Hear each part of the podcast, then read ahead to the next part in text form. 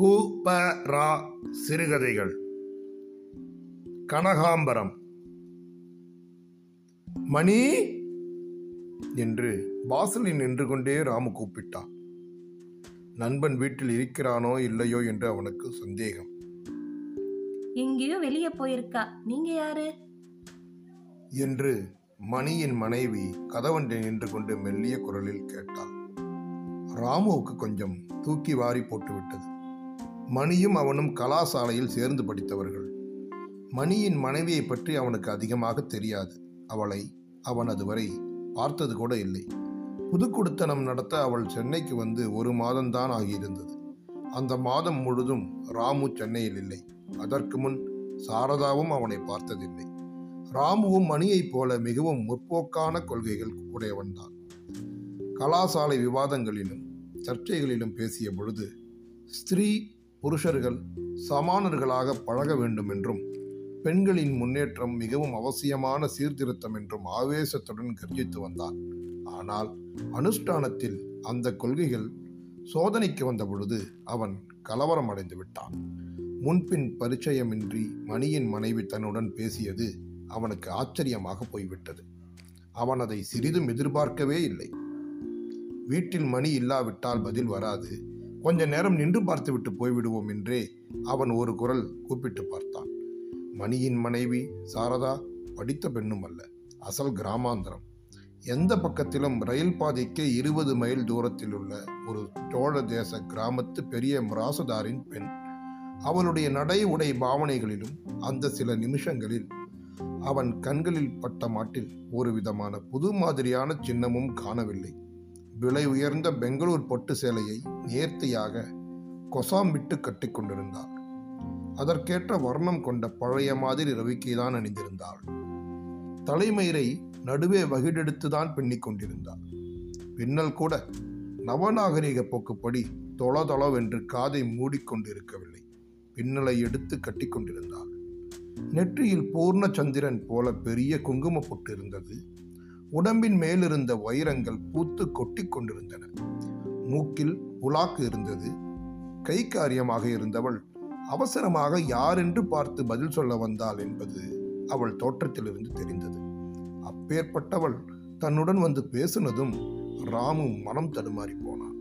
ஒரு பெண் வந்து தன்னுடன் பேசிவிட்டாள் என்பதால் அவன் கூச்சமடையவில்லை. கலாசாலையிலும் வெளியிலும் படித்த பெண்கள் பலருடன் பேசி பழகினவன் தான் அவன். அது அவனுக்கு சகஜமாய் இருந்தது இந்த படிக்காத பெண் தன்னுடன் பேசினதுதான் அவனுக்கு குழப்பத்தை உண்டாக்கிவிட்டது. படித்த பெண்கள் கூட புது மனிதர்களிடம் பேசுவது கஷ்டமாயிற்றே. அப்படி இருக்க நவநாகரீக முறையில் ஆண்களுடன் பழகுவது என்பதே அறியாத பிரதேசத்தில் பிறந்து வளர்ந்த பெண் பிற புருஷனுடன் பேசுவதென்றால் அது ராமுவுக்கு விபரீதமாகப்பட்டது. ஆனால் அவள் சொன்ன வார்த்தைகள் மெல்லிய துணியுடன் தான் வெளிவந்தன. அவன் முகத்தை பார்த்து கூட பேசவில்லை அவள். தலைகுனிந்த வண்ணமாகவே இருந்தாள். இருந்தாலும் அவன் மனம் என்னவோ சமாதானப்படவில்லை.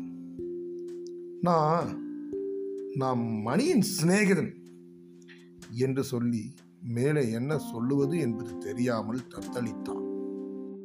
இதோ வந்துடுவா உள்ள வந்து உட்காருவோம். என்றாள் சாரதா. அதை கேட்டதும் ராமு உண்மையிலேயே திகைத்து போனான். தலை கிர்ரென்று சுற்றிற்று. ஏதோ தப்பு செய்து விட்டவன் போல சுற்றும் முற்றும் பார்த்தான். ஒரு சிறு தனி வீட்டில் தனியாக இருக்கும் இளம்பெண் தன்னை உள்ளே வந்து உட்காரச் சொன்னால் அவனுக்கு ஒன்றுமே விளங்கவில்லை.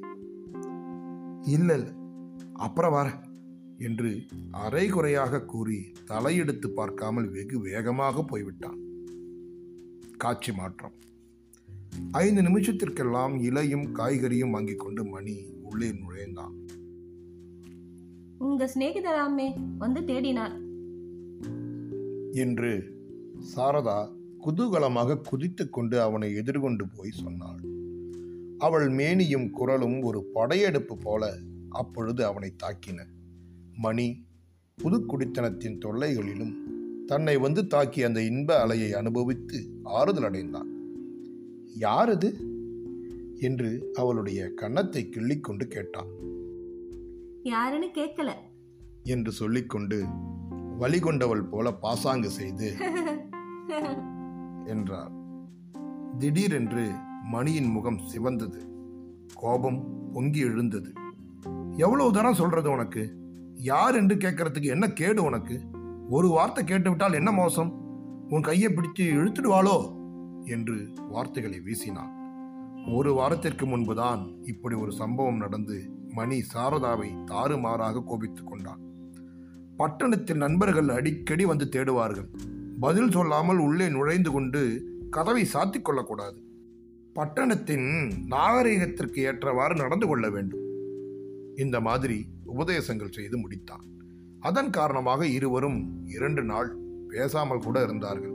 இந்த தடவை தான் சொல்லப்போகிற பதில் மணிக்கு மிகவும் சந்தோஷத்தை உண்டாக்கப் போகிறது என்ற நிச்சயமான எண்ணத்தில் வேண்டிய மட்டும் பேசட்டும் என்று சாரதா வாயை மூடிக்கொண்டிருந்தாள் பிறகு அவன் ஓய்ந்ததும் சாவதானமாக பதில் சொன்னான். யாருன்னு கேட்டேன். சிநேகிதன்னு சொன்னார். பேர் சொல்லல. உள்ள வந்து உட்காருங்கோ. வந்துடுவான் நேன் அப்புறம் வரேன் போயிட்டார். சாரதா ஆவலுடன் மணியின் முகத்தை கவனித்தாள். அதில் எவ்விதமான சந்தோஷக்குறியும் தோன்றாததைக் கண்டு அவள் முகம் சுண்டிப் போய்விட்டது. சடக்கென்று திரும்பி உள்ளே போய்விட்டாள். மணியோ அந்த மாதிரி பதிலை அவளிடமிருந்து எதிர்பார்க்கவே இல்லை. முதலில் அவனுக்கு முகத்தில் அடித்தாற் போல இருந்தது அவள் பதில். பிறகு தான் சொன்னதற்கு மேலாக அதிகமாகவே அவள் நடந்து கொண்டு விட்டது அவனுக்கு அதிருப்தியை உண்டாக்கிற்று. அதன் பிறகு ஏன் அப்படி செய்தாள்? நாம் சொன்னதற்காக கீழ்ப்படிந்து நடந்த மாதிரியா அது? அல்லது? என்று கொஞ்சம் அவன் மனம் தடுமாற ஆரம்பித்தது. எல்லாம் சேர்ந்து அவன் வாயை அடக்கிவிட்டன சாரதாவும் அவனை சாந்தப்படுத்தவோ பேச்சில் இழுக்கவோ முயலவில்லை. அவளுக்கும் கோபம். சாப்பாடு முடிந்து வெளியே போகும் வரை மணி ஒரு வார்த்தை கூட பேசவில்லை.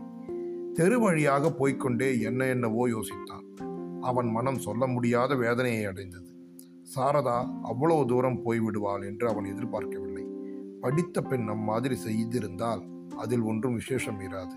ஒரு கிராமாந்திர பெண் முகம் தெரியாதவனை உள்ளே வந்து உட்காரச் சொன்னது மிகவும் அநாகரிகம். சிநேகிதன் என்ன நினைத்திருப்பான்?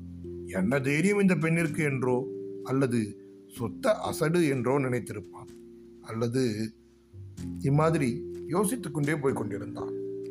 எங்கேயோ போய்விட்டு திரும்பி வந்து கொண்டிருந்த ராமு தெருவில் மணி எதிரே வருவதைக் கண்டு மிகவும் சங்கடமடைந்தான்.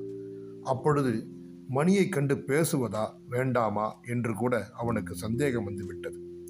வீட்டுக்கு வந்திருந்ததாக சொல்வதா வேண்டாமா? அவன் மனைவி சொன்னதை சொல்வதா வேண்டாமா? இப்படிப்பட்ட பிரச்சனைகள் எழுந்தன. ஒருவேளை மணியின் அனுமதியின் பேரில் அவள் அவ்வளவு சகஜமாக பேசியிருந்தால் சரியாய் போய்விடும். இல்லாவிட்டால் தான் சொல்லுவதால் அந்த பெண்ணின் அசட்டுத்தனமோ அல்லது அறியாமையோ மணிக்கு கோபத்தை உண்டாக்கினால்? அவர்களிடையே பெருத்த மனத்தாங்கள் ஏற்பட்டால் யார் கண்டார்கள்? மனித சுபாவம் எது வேண்டுமானாலும் நினைக்கும். அந்த மாதிரி மனஸ்தாபத்திற்கு தான் காரணமாக கூடாது. அவள் தானாக மணியிடம் முழுவதும் சொல்லியிருக்கிறாள் என்பது என்ன நிச்சயம்? சொல்லி இராவிட்டால் அசட்டுத்தனம் ஆபத்தாக வல்லவ முடியும். இவ்விதம் எண்ணியவனாய் ராமு சடக்கென்று ஒரு சந்தில் திரும்பி மணியின் கண்ணில் படாமல் தப்பினான்.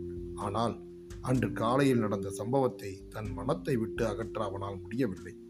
அந்த பால்வடியும் புதுமுகத்தின் கலங்கமற்ற பார்வை தடங்கள் திகைப்பு பயம் இவையற்ற அந்த தெளிவான சொற்கள்.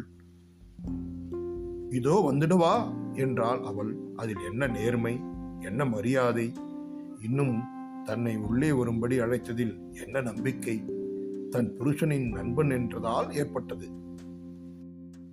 ச்சே ச்சே.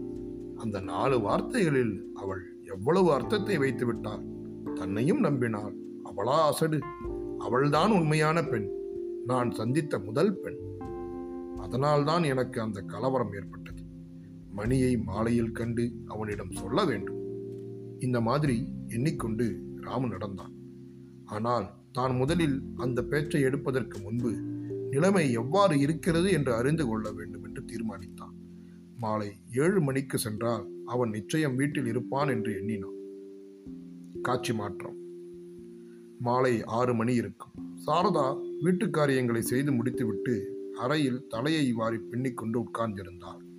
பக்கத்தில் ஒரு தட்டில் தொடுக்கப்படாத கனகாம்பர புஷ்பங்கள் எதிரே முகம் பார்க்கும் கண்ணாடி ரிப்பன் சீப்பு வாசனை தைலம் முதலியவை இருந்தன.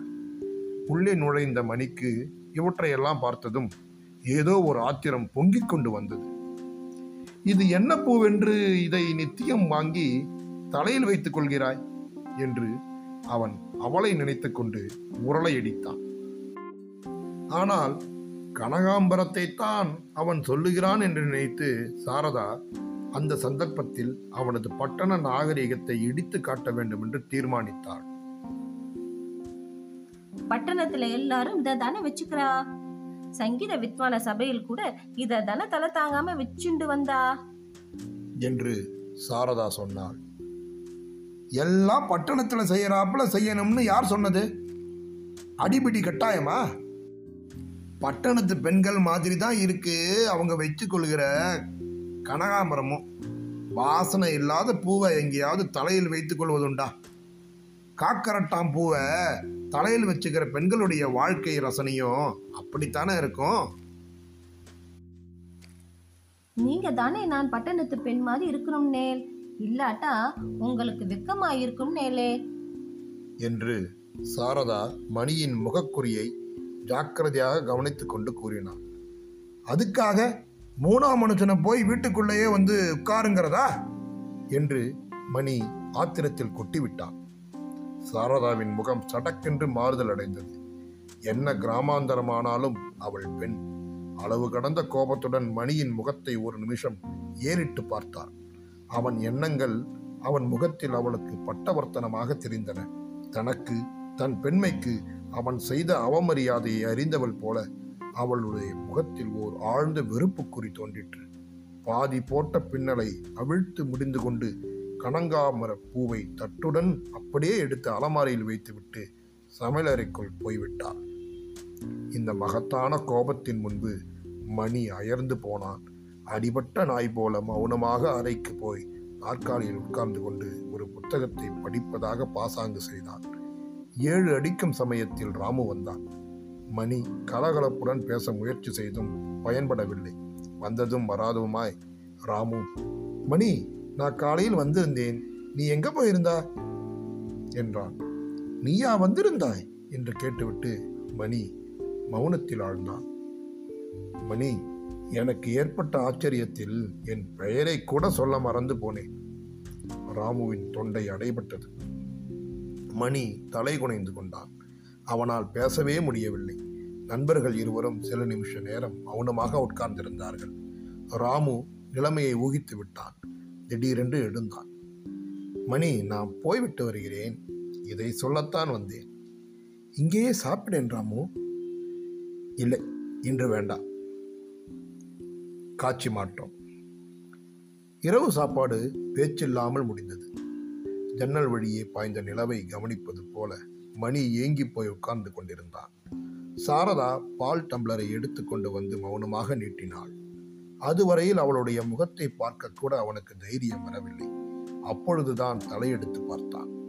அவள் முகத்தில் தோன்றிய துக்கக்குறியைக் கண்டு அவன் பதறிப்போனான்.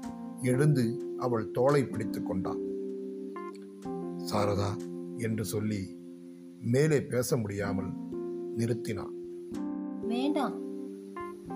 என்று சாரதா அவன் முகத்தை தடவினாள் நான் சொன்னது என்று மணி தன் மனத்தை வெளியிட ஆரம்பித்தான்.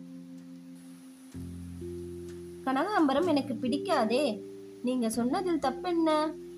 என்று சாரதா பெண்களுக்கென்றே ஏற்பட்ட சாதுரியத்துடன் பேச்சை மாற்றினாள். கலைமகள் மார்ச் ஆயிரத்தி தொள்ளாயிரத்தி முப்பத்தி எட்டு.